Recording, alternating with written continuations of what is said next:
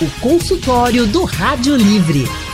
Oferecimento Odontocap, referência em implante dentário, prótese e odontologia estética. Fone 3301 7830. Livre para informação, música, serviço. Rádio Livre para você. Agora 3 horas 8 minutos. O consultório do Rádio Livre. Faça a sua consulta pelo telefone 3421 3148. Na internet www.radiojornal.com.br. Um a cada três trabalhadores brasileiros, você ouviu bem, um a cada três pode sofrer de burnout, segundo uma pesquisa do portal PebMed. Essa síndrome, que pode ter um nome difícil para algumas pessoas, representa o sentimento de muita gente. Então preste atenção. Você já percebeu sinais de exaustão extrema devido a condições desgastantes, seja no ambiente familiar, no ambiente do trabalho, como carga excessiva, pressão, excesso de competitividade? Então, meu amigo, você pode estar desenvolvendo a síndrome de burnout. Há cerca de um ano, essa síndrome passou a ser considerada pela Organização Mundial da Saúde, que é a OMS, como uma doença do trabalho. Mas o que isso quer dizer? O que, que essa síndrome pode causar? Quais são as implicações dela na nossa saúde? Ela pode provocar, inclusive, outras doenças? Para falar sobre isso, a gente recebe hoje aqui no consultório do Rádio Livre a psicanalista Clarissa Versosa. Ela é terapeuta de família, casal e individual na linha relacional sistêmica, formada pelo Hospital das Clínicas da UFPE. Clarissa atua na rede credenciada da XMED. Boa tarde, doutora. Tudo bem? Boa tarde, Natália. É um prazer estar aqui com vocês. Seja bem-vindo ao nosso consultório. Também vamos conversar hoje, recebendo por aqui a especialista em autoconhecimento e inteligência comportamental, Heloísa Capelas. Autora best-seller, palestrante, empresária, ela ministra treinamentos para profissionais que buscam evolução na vida e na carreira. Heloísa, boa tarde, seja bem-vinda. Oi, boa tarde, Natália. Boa tarde, doutora Clarissa. Muito prazer, que bom a gente estar conversando aqui junto. É um prazer nosso recebê-las por aqui e um consultório hoje totalmente feminino. Por isso, meninas, se eu posso assim dizer, já quero começar falando com vocês a respeito dessa questão. A gente vê nos últimos anos uma revolução grande no mercado, com as mulheres ocupando mais esse espaço.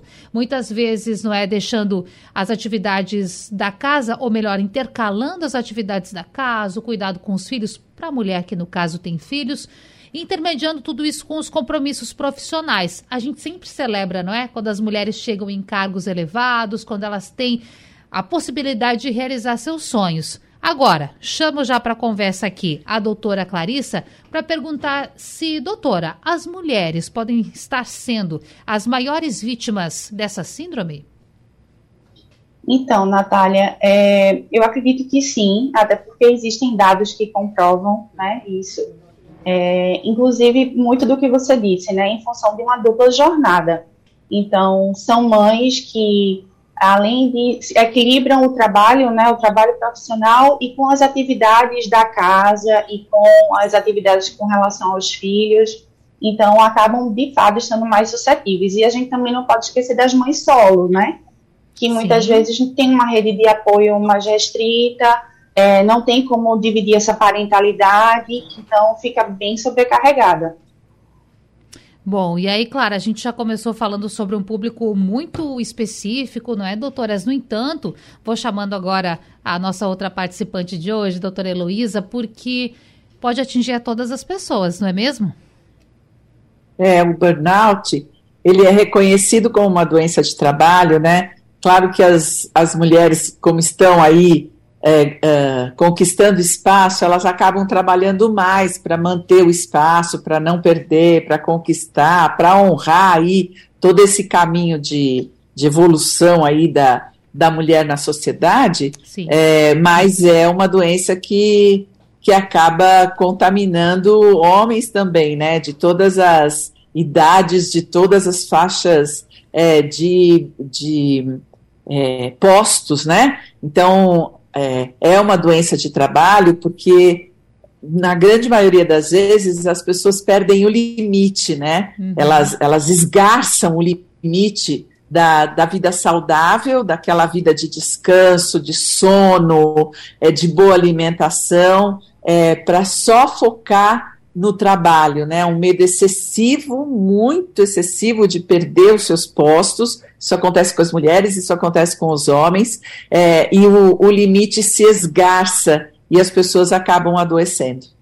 Agora, doutora, você falou de algo bem importante, de chegar num ponto em que se extrapola os limites. Cada pessoa tem é. um ponto em que o limite é extrapolado ou existe um teto, vamos dizer assim, que a gente tem que ter cuidado para não alcançar? Quando que de fato se chega nesse patamar que a pessoa que está de fora olha assim e pensa, tá perigoso? É, é um limite que precisa muito de autoconhecimento, né? Porque é o autoconhecimento, é conhecer os seus recursos, é conhecer mesmo até onde se pode ir, é que mais facilita que as pessoas não cheguem nesse lugar. Quando as pessoas não se conhecem, elas focam naquilo que precisa fazer, naquilo que a sociedade exige, todos os pedidos e as exigências de fora, e elas não vão conhecendo e não vão se apropriando das exigências internas. Então, ao atender as expectativas de fora e uma necessidade incrível de se manter na, na alta, né? É, porque o burnout, a base dele é o medo, é o medo da classificação, é o medo da fraqueza, é o medo de expor fragilidade, é o medo de dizer não e, e, e ficar exposto né, para aquela comunidade. Então, é, a falta de autoconhecimento vai. A pessoa não percebe que é esse medo que está comandando e ela fica tentando atender às exigências que são quanto mais você der, mais vão pedir e, e a, a dificuldade de dizer não vai fazer com que ela adoeça. Sem dúvida nenhuma, ela precisa conhecer seus limites e aprender a dizer não. E aprender a respeito dos seus próprios medos. Pois então, doutora Clarissa Versosa, como é difícil falar não, não é? Eu digo, trago mesmo para minha realidade, como tenho dificuldade às vezes de falar não. E aí para todas as relações, o ouvinte pode estar tá se identificando com a gente agora ou pensando não, eu aprendi a falar não. Mas realmente é um processo, porque a gente não quer muitas vezes se desgastar com as pessoas, aceita de certa forma, não é? Aceita tudo e aí a doutora Luísa falou uma coisa que eu achei muito interessante, que é sobre as nossas fragilidades. Por isso eu te pergunto, doutora Clarissa, demonstrar as nossas fragilidades também é bom dentro de um, de um processo de aprendizado, de evolução? Sim, é, Natália, eu acredito que faz parte né, da uhum. natureza humana. Então, é, às vezes, a gente tem muita dificuldade de validar sentimentos que a gente não considera tão bons, né? Então, é, a gente acaba, de fato, é, sufocando isso. Então, é muito importante que a gente entenda que tudo faz parte de nós, né? Tanto os sentimentos bons quanto os ruins. Então, a gente lidar com, é, com dificuldades e entender justamente que nós temos pontos fracos nos leva justamente a criar essa consciência, né? E, como a Heloísa bem falou, o autoconhecimento e a gente cada vez mais entender que a condição humana faz parte, nós não somos robôs, né? Nós somos humanos e somos pessoas que temos nossos erros, nossos acertos, enfim, nossos pontos fortes e nossos pontos que talvez não sejam tão fortes. E só a partir do momento que a gente começa a reconhecer isso é que a gente pode trabalhar, inclusive para que a gente aprenda, é, como a Heloísa falou, nesse autoconhecimento, a gente possa é, trabalhar o nosso repertório emocional, né? Isso vai fortalecer a gente justamente para para as situações né, do dia a dia, no trabalho, seja no trabalho, nas relações de uma maneira geral. É aquela questão, como lidar, às vezes, com uma palavra difícil, com um colega que muitas vezes não sabe muito lidar no dia a dia, às vezes uma palavra machuca, ou não mesmo que você recebe no trabalho, algo que não deu certo. Então, doutora Heloísa, a gente tem que estar tá emocionalmente preparado para isso. Mas como chegar a essa preparação se cada um de nós também traz as suas cargas, a sua vivência, como foi a sua infância, os seus traumas? Como fazer isso? E, claro, não deixar que essas problemáticas atrapalhem no ambiente de trabalho. Bom, tudo isso, Natália, é um processo, é. né? Não é uma coisa assim. Rápida. Primeiro que a gente, é, a gente não muda por decreto, né? A gente não muda porque tem que, tem que fazer e está escrito no livro, né? É tudo um processo interno. É, e é, sem dúvida nenhuma, quando nós vamos para o ambiente de trabalho, aliás, para qualquer ambiente na vida adulta, a gente traz a nossa história de infância.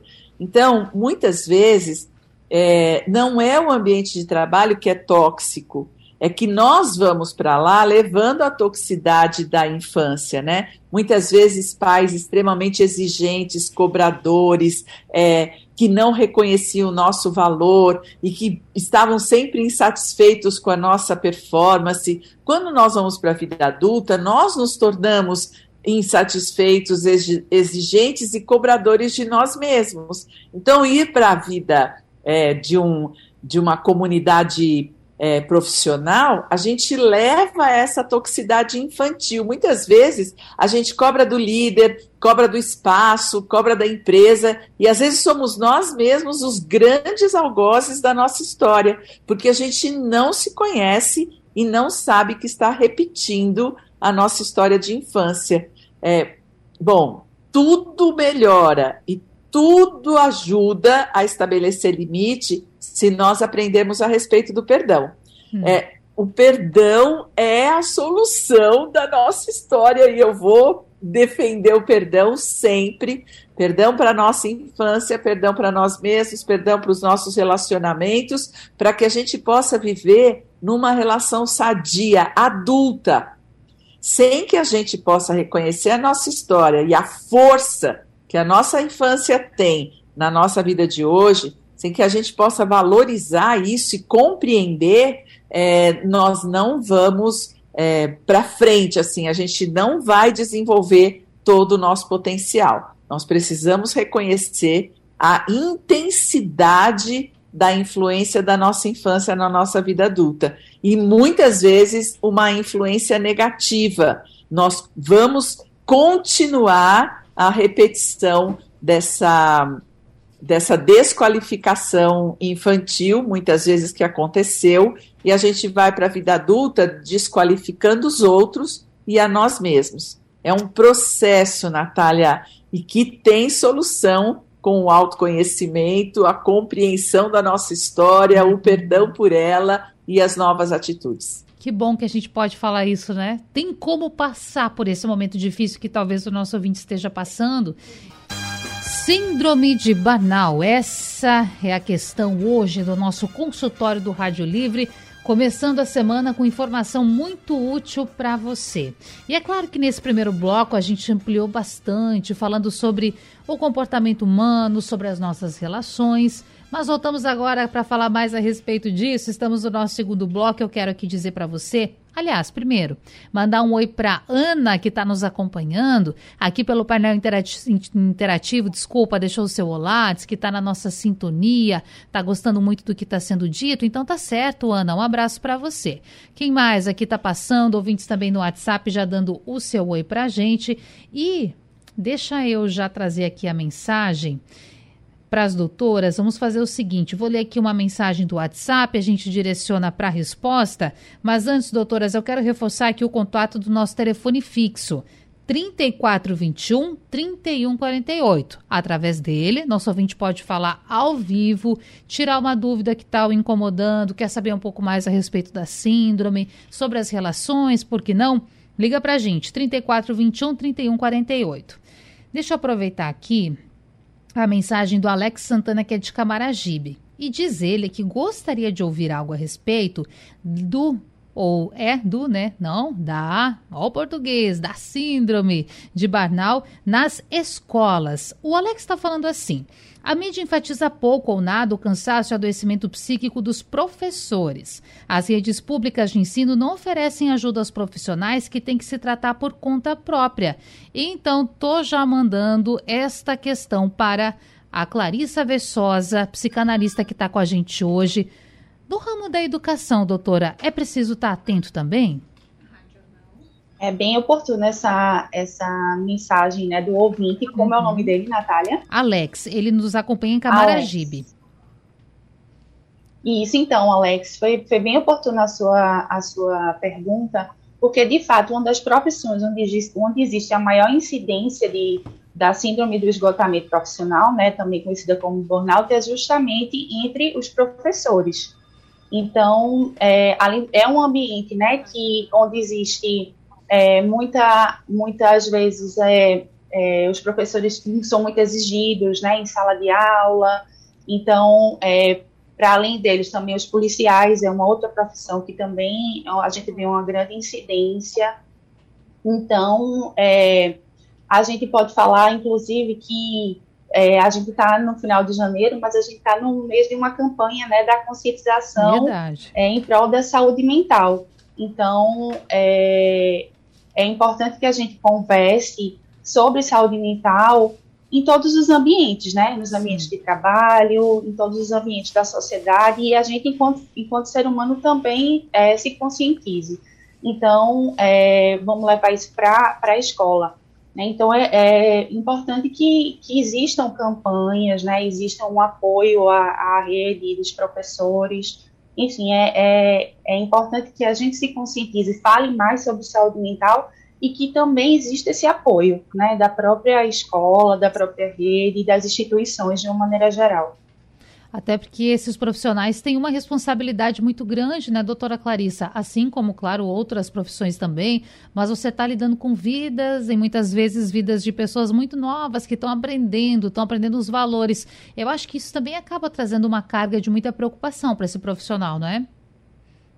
Sim, é muita responsabilidade, né, Natália, como você falou. Então, assim, é, você ter um, um, ambiente onde, onde seja propício, né, o, o, o aprendizado, é, é, um ambiente que não seja tóxico, né, que isso é uma das causas também do burnout. Então, todas essas condições de trabalho, vamos falar assim, né, que sejam uhum. favoráveis porque, enfim, como você falou, já é uma, uma profissão onde existe esse, esse, essa carga e esse peso né, inerente a ela, não, é, não é, por conta disso, a gente está vendo que é uma profissão onde existe uma maior incidência do, das, dessa síndrome, né, do esgotamento, então é muito importante que é, os profissionais né, da educação tenham, de fato, um, um recebam né, um olhar mais atento mesmo um cuidado maior.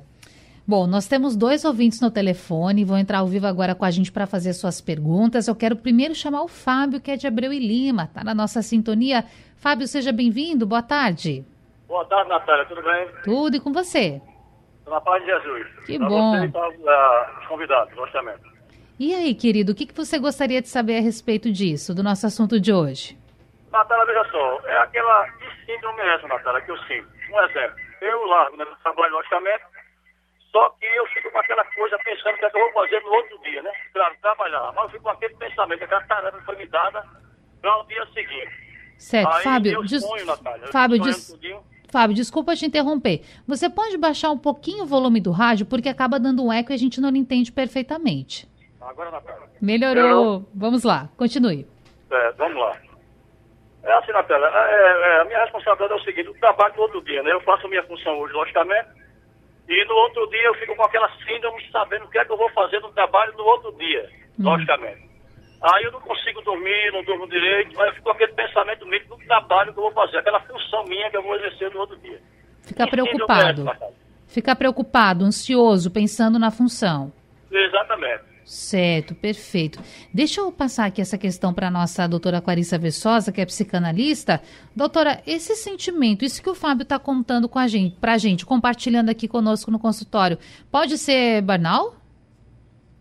Então, Natália, é importante que a gente é, passe para os ouvintes que o burnout ele é uma síndrome, mas ele é caracterizado, um esgotamento pode ser físico ou mental, né, ou os dois, de forma crônica. Hum. Então, é, é, é, importante que o ouvinte que está nos ouvindo nesse momento, se ele acha que, por exemplo, ele tem determinados sintomas, como cansaço excessivo, ele falou que fica ansioso, né, para o dia Sim. seguinte.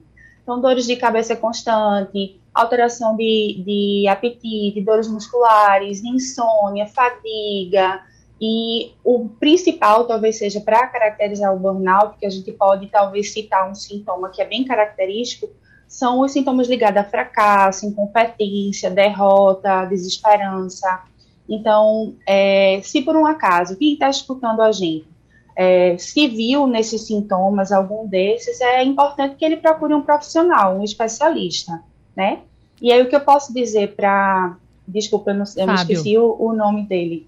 Fábio. Fábio. É o Fábio. Então, então, Fábio, o que eu posso te dizer é que, para além disso, né, como eu falei, dos sintomas e que se você se, se encaixa nesse, em algum deles, você procurar um especialista, um psiquiatra, um terapeuta, é, eu acredito que o que possa reduzir tua ansiedade seja justamente você tentar viver um dia de cada vez. E uma coisa que a gente fala no consultório que é muito importante é o, o abastecimento emocional. Então é importante, como a gente estava falando sobre o janeiro branco, né? E aí a, o tema desse ano é equilíbrio. Então, é, visando esse equilíbrio, é importante que a gente encontre caminhos justamente para se reabastecer emocionalmente, que a gente não fique concentrado apenas no trabalho, né?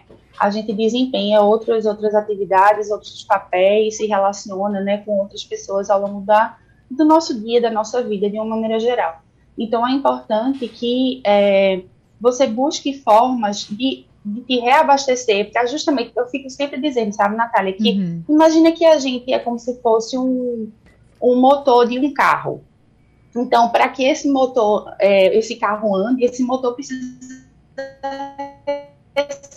ter gasolina. Então, o abastecimento emocional é mais ou menos isso. Então, podem ser coisas simples, sabe, ao longo do teu dia que você pode fazer. Por exemplo, fazer uma respiração mais profunda, você tirar, sei lá, 10 minutos, né, para para não pensar em nada, não pegar em celular, é, ficar só com teus pensamentos, você fazer uma caminhada, quem gosta de assistir uma série, tomar um banho mais demorado. Então, são essas coisas é, que vão acabar reabastecendo a gente para justamente a gente consiga dar conta de todas as nossas demandas, Sim. né? No, e aí, é, talvez, assim, isso tire um pouco dessa ansiedade que o ouvinte está trazendo, né? E que ele consiga relaxar, ter uma noite de sono, que é muito importante, né?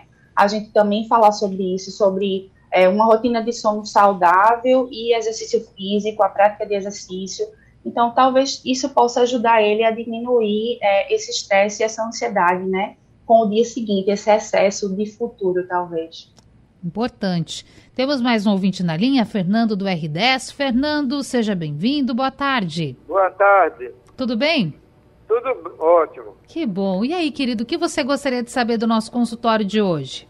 É, é o seguinte, eu tenho essa síndrome, porque eu trabalho um bastante né, hum. em limpeza e fico preocupado com as brincadeiras dos outros trabalhadores que muitas vezes chamam a atenção dos chefes e muitas vezes os chefes chegam a botar eles para fora. E eu, com medo disso aí, eu fico bastante preocupado. Quando eu chego em casa de noite, Aí eu fico, tomo café, descanso um pouco, fico por ali para poder ir dormir. Mas se eu assistir um filme na televisão, ou, ou se eu ver uma novela, um problema pelo rádio, eu fico com aquilo no juízo. Então, se eu, quando, se eu dormir naquela hora, eu fico sonhando como se eu estivesse dentro daquele filme ou daquele problema. Hum. Aí desperto, suado, cansado, percebo que estou com essa agonia no cérebro, aí luto, luto para tentar tirar do meu cérebro essa coisa, essa visão, esse pensamento. Fico sofrendo para tirar isso do meu pensamento, para poder dormir de novo. E Fernando, você fica pensando muito também sobre as atividades de trabalho, sobre o trabalho quando está em casa, é. preocupado? É. Entendi, tá bom. Deixa eu encaminhar aqui a sua pergunta então. Obrigada pela tua sintonia. Deus vocês. Você também, fique com ele. Doutora Heloísa Capelas, então, o que, que a gente pode falar para o nosso ouvinte, para o Fernando? Olha, a, na minha experiência, quando a gente é, segura muitos pensamentos e, e fica lutando para não pensar, eles, eles pensam mais. É, pensamento tem vida própria, né? Eles vêm. E aí não é, ficar brigando com eles para não pensar é, eles, eles ficam mais fortes, fica uma, um duelo dentro da nossa cabeça. Pense, não quero, pense, não quero, pense, não quero. É, a minha experiência é deixa vir e solta, solta os pensamentos, não fica brigando com ele. É, mas a, a, a doutora é, Vanessa, uh, Clarissa falou uma coisa bem importante da nossa saúde mental, de trazer é, outro, outras atividades, né? Então, se o nosso ouvinte é, fica muito incomodado com filme, com novelas que ele assiste, se ele fica preocupado com, é, com o trabalho, é, que ele deixe só o pensamento de trabalho, né? Que, a, que a, o descanso dele não o atrapalhe. Então, que ele procure fazer outras coisas, de repente, numa numa academia à noite, fazer exercício, é, conversar com pessoas, dar uma boa caminhada, fazer outras coisas assim, movimentos físicos que ele é, não fique focado na cabeça dele. Brigar com os nossos pensamentos só os reforçam. Então, deixa o pensamento vir e ir, mas faz alguma coisa física, põe foco numa outra coisa que não seja a sua, o seu pensamento. E normalmente, se você se movimentar, ficar preocupado com o movimento físico, a cabeça fica mais leve, porque você não põe tanto foco nessa discussão mental. Importante. E doutora Clarissa, estava aqui ouvindo a doutora Heloísa falar e pensando naquelas pessoas que muitas vezes levam trabalho para casa. Está em casa, mas está trabalhando, mesmo fora do seu horário. Se não está trabalhando, está pensando naquilo que poderia fazer, o que pode chegar logo já e fazendo no trabalho, ou seja, não tem o descanso mental. Isso é prejudicial? Então, Natália, é bem prejudicial, né? E assim, entra muito no que a Heloísa estava falando, que é justamente a questão dos limites, uhum. né? A gente entender e, e acolher os nossos limites, respeitá-los, na verdade, né? É muito importante. Então, é, e a gente volta também para a questão da, da, campanha, né, desse ano, de, ser, de buscar a vida para pedir equilíbrio, a, a campanha de Janeiro Branco, o tema. Então, é importante que a gente consiga separar, né? É, essas áreas e da nossa vida. Inclusive, durante a pandemia foi algo bem complicado, porque muita gente esteve em home office, então isso meio que misturou tudo, né? É, todas essas, essas, as nossas tarefas domésticas, cuidado com os filhos, enfim, as questões do trabalho. Mas é muito importante que a gente, como eu estava dizendo, a gente reconheça e, e respeite os nossos próprios limites, justamente para que isso não vire um, uma síndrome de esgotamento, né? A gente perceba que, que a gente precisa também, é, nós somos, é, é, ter relações com outras pessoas, né? A gente Sim. precisa se relacionar com a família, seja com os filhos, ter nossas saídas, né? Então, socialmente também. E o mais importante, que talvez tenha sido o que você tenha falado, é porque a gente sabe que hoje em dia a gente precisa desse tempo, né? Onde a gente não pensa em nada, que é muito falado como um tempo de tédio, talvez, o ócio e aí eu, eu gosto até de ressignificar, sabe, essa uhum. palavra, porque muitas vezes ela pode trazer um sentimento de culpa, porque a gente hoje vive numa, numa sociedade onde se romantiza muito o trabalho, né? É. O excesso de produção, de produzir, de fazer.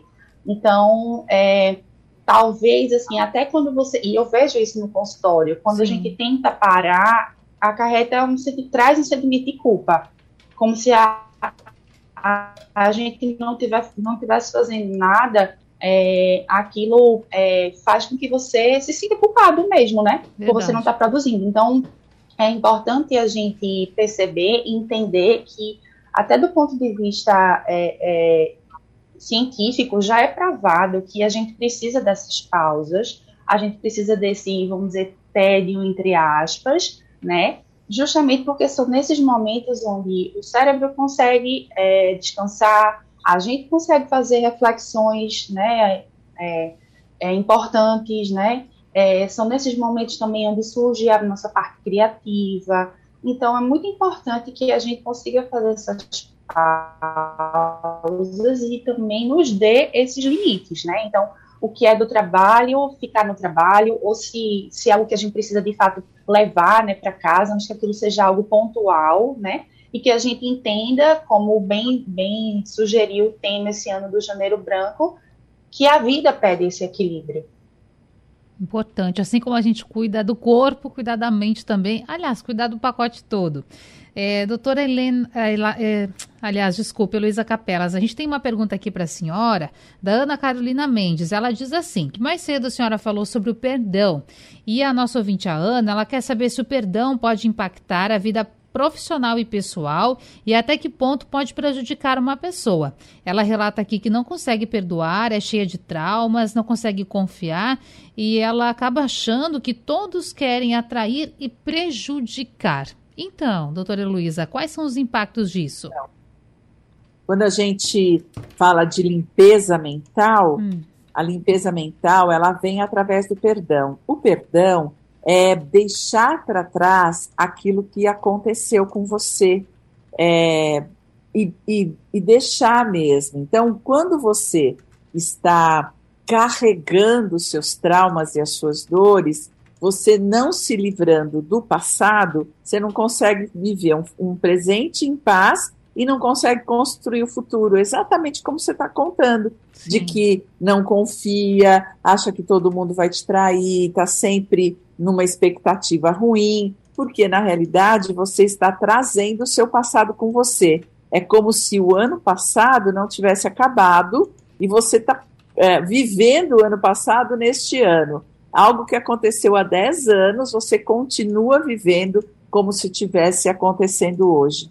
Para que a gente não perdoe, a gente precisa viver e reviver a situação o tempo inteiro. Ela vai nos causando dor e vai justificando o nosso apego àquele sofrimento. E isso vai fazendo com que a gente fique doente e não consiga construir uma nova história o perdão, de uma maneira muito inteligente, é soltar tudo isso que nos aconteceu. Então, aquilo que aconteceu com você há 10 anos atrás já aconteceu.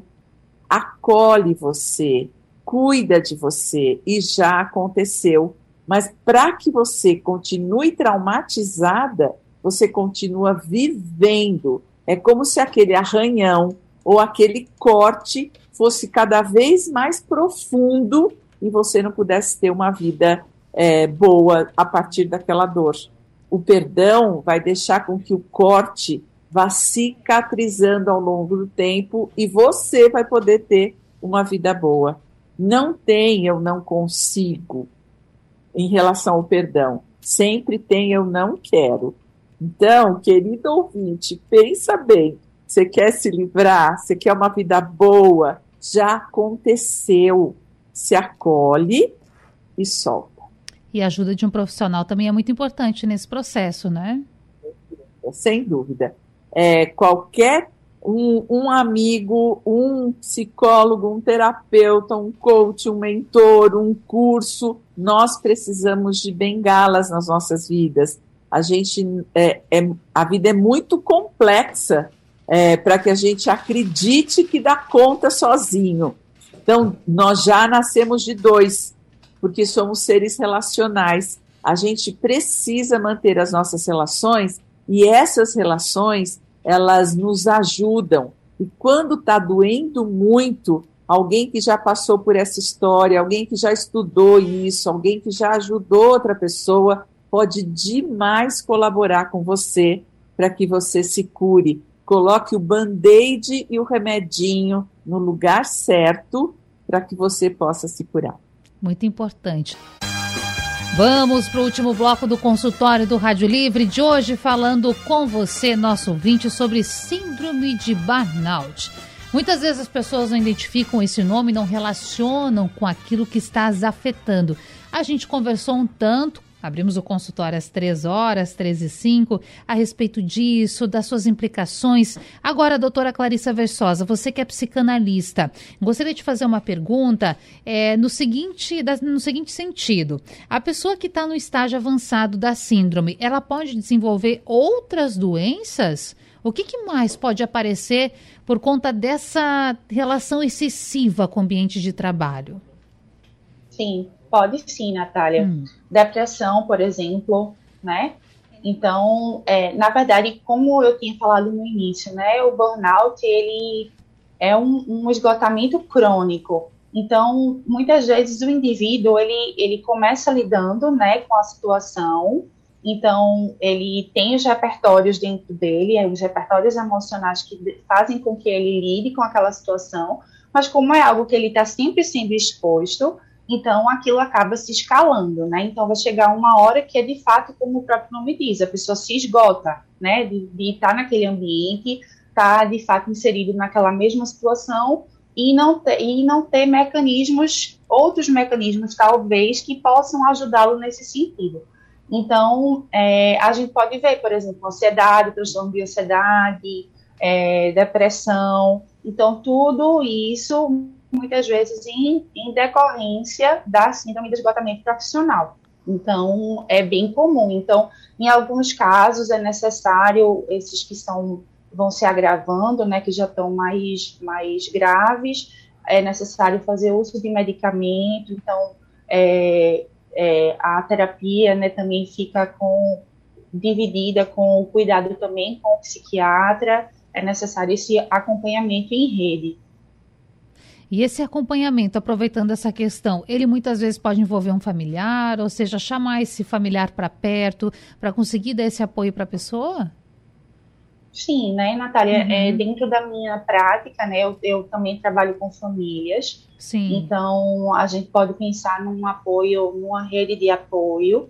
Às vezes, o próprio indivíduo ele não reconhece que está é, é, dessa síndrome, né, que, que, que ele não, não reconhece que tem o burnout, uhum. então, às vezes é um familiar mesmo que, que percebe essas alterações, é, então é bem importante é, esse apoio mesmo, e aí dentro do, do consultório a gente pode também trabalhar é, com a família, né, enfim, porque de fato a gente está inserido né, no, nos sistemas de uma maneira geral, sejam eles profissionais, sejam eles é, familiares, então é natural que, que, isso afete, né, de uma maneira geral, não só o indivíduo em si, mas as relações dele. Então, claro. é importante é, o apoio da família, sim, e aí cabe, nesse caso, uma conversa, talvez, dependendo do, da demanda, também uma terapia de família, é, para além né, da, da terapia individual do, do indivíduo que está com esgotamento profissional. Então, é bem importante, sim, o apoio familiar, essa rede de apoio, de maneira geral, é bem importante. E, doutora Heloísa, mais cedo aqui no consultório você falou de algo que é bem importante: um passo de cada vez. A gente não vai conseguir resolver os problemas do dia para a noite. Porém, aquele ouvinte que nos acompanhou durante todo esse consultório se identificou com algumas questões que foram colocadas e sim pode estar sofrendo com os, com os males desta síndrome. Qual dica a senhora dá para esse ouvinte para que hoje já comece a mudar essa história? Bom, primeiro compartilhar, eu acho que a, a doutora Clarissa falou uma coisa bem importante, né? Nós somos, eu vou repetir, somos seres relacionais e nós estamos sempre inseridos na relação. Então, quando você compartilha, uh, você vai descobrindo qual é qual é sua rede, né? Em que lugar você vai conseguir apoio, é, até para saber se precisa de um apoio profissional ou se mesmo é, conversando na própria, no próprio trabalho já consegue minimizar os sintomas. Às vezes, conversando na família, a família mesmo já consegue dar uma facilitada na vida dessa pessoa, ou não só em apoio, como também fazendo, né? Coisas por eles, em atividades, em serviço, né? É, nós sempre podemos achar pessoas que nos tirem um pouco o nosso trabalho, que nos ajude mesmo a segurar a cesta, né? Sabe, que nem a gente vai na feira e alguém é. nos ajuda no meio do caminho a segurar a cesta. Então, compartilhar o, o que a gente está vivendo, e, e, nós já sabemos, né, já existem estudos, e a, a nossa própria experiência profissional, muitas vezes o burnout chega porque as pessoas não compartilham os seus sintomas, elas vão acreditando que vai dar conta, elas vão super exigindo, eu falei lá um pouquinho mais acima, é, quanto que a gente se exige, quanto que a gente foca no, na, na, exigência do trabalho e acredita que tem que fazer, que tem que dar conta sozinho. Então, é, compartilhar, tirar de dentro, né? Contar as suas dificuldades para a sua rede é o que você pode fazer hoje já hoje, né? É, sem aquela, sem o, sem o peso da reclamação, né? Não é para reclamar, não, é para contar verdadeiramente o que você está sentindo, qual é o seu sintoma físico ou mental, porque a sua própria rede já pode te ajudar. Ou, se não puder, já vai poder te encaminhar para um profissional que pode te ajudar mais é, efetivamente. Então, compartilha, é fundamental conversar. Todas as nossas doenças, se nós formos a fundo na razão, é a falta de comunicação. Nós precisamos dessa rede e precisamos nos comunicar. Doutora Heloísa, como a palavra está com a senhora, eu quero já agradecer pelo consultório. Passou tão rápido, mas foi tão útil. Tenho certeza que serviu muito para ajudar nossos ouvintes. Então, obrigada pela sua participação. Eu que agradeço, foi um prazer. Prazer. Obrigada também, doutora Clarissa. É um prazer tê-la por aqui. Eu que agradeço, Natália, também obrigada, Heloísa, obrigada aos, aos ouvintes, né, e a Exmed também, e eu queria terminar dizendo, Natália, claro. que cuidar da nossa saúde, seja ela física ou mental, nunca vai ser uma perda de tempo, né, então a gente está encerrando janeiro, mas essa é uma campanha que de conscientização que deve permear todos os, os meses, né, ao longo do, do ano. Então é importante a gente ter esse olhar também para a nossa saúde mental e perceber que, em busca desse equilíbrio, né, nós somos esse todo. Então, a saúde física e a mental faz parte e é importante a gente começar a se conscientizar e olhar também para a nossa saúde mental. Muito importante. Obrigada, doutoras. Um bom restinho de semana. O Rádio Livre de hoje vai ficando por aqui, o consultório também. A produção é de Gabriela Bento, trabalhos técnicos de Edilson Lima, Sandro Garrido e Gil Araújo. No apoio do programa, Valmelo. A coordenação de jornalismo é de Vitor Tavares, direção de Mônica Carvalho. Sugestão ou comentário sobre o programa que você acaba de ouvir, envie para o nosso WhatsApp 99147 8520.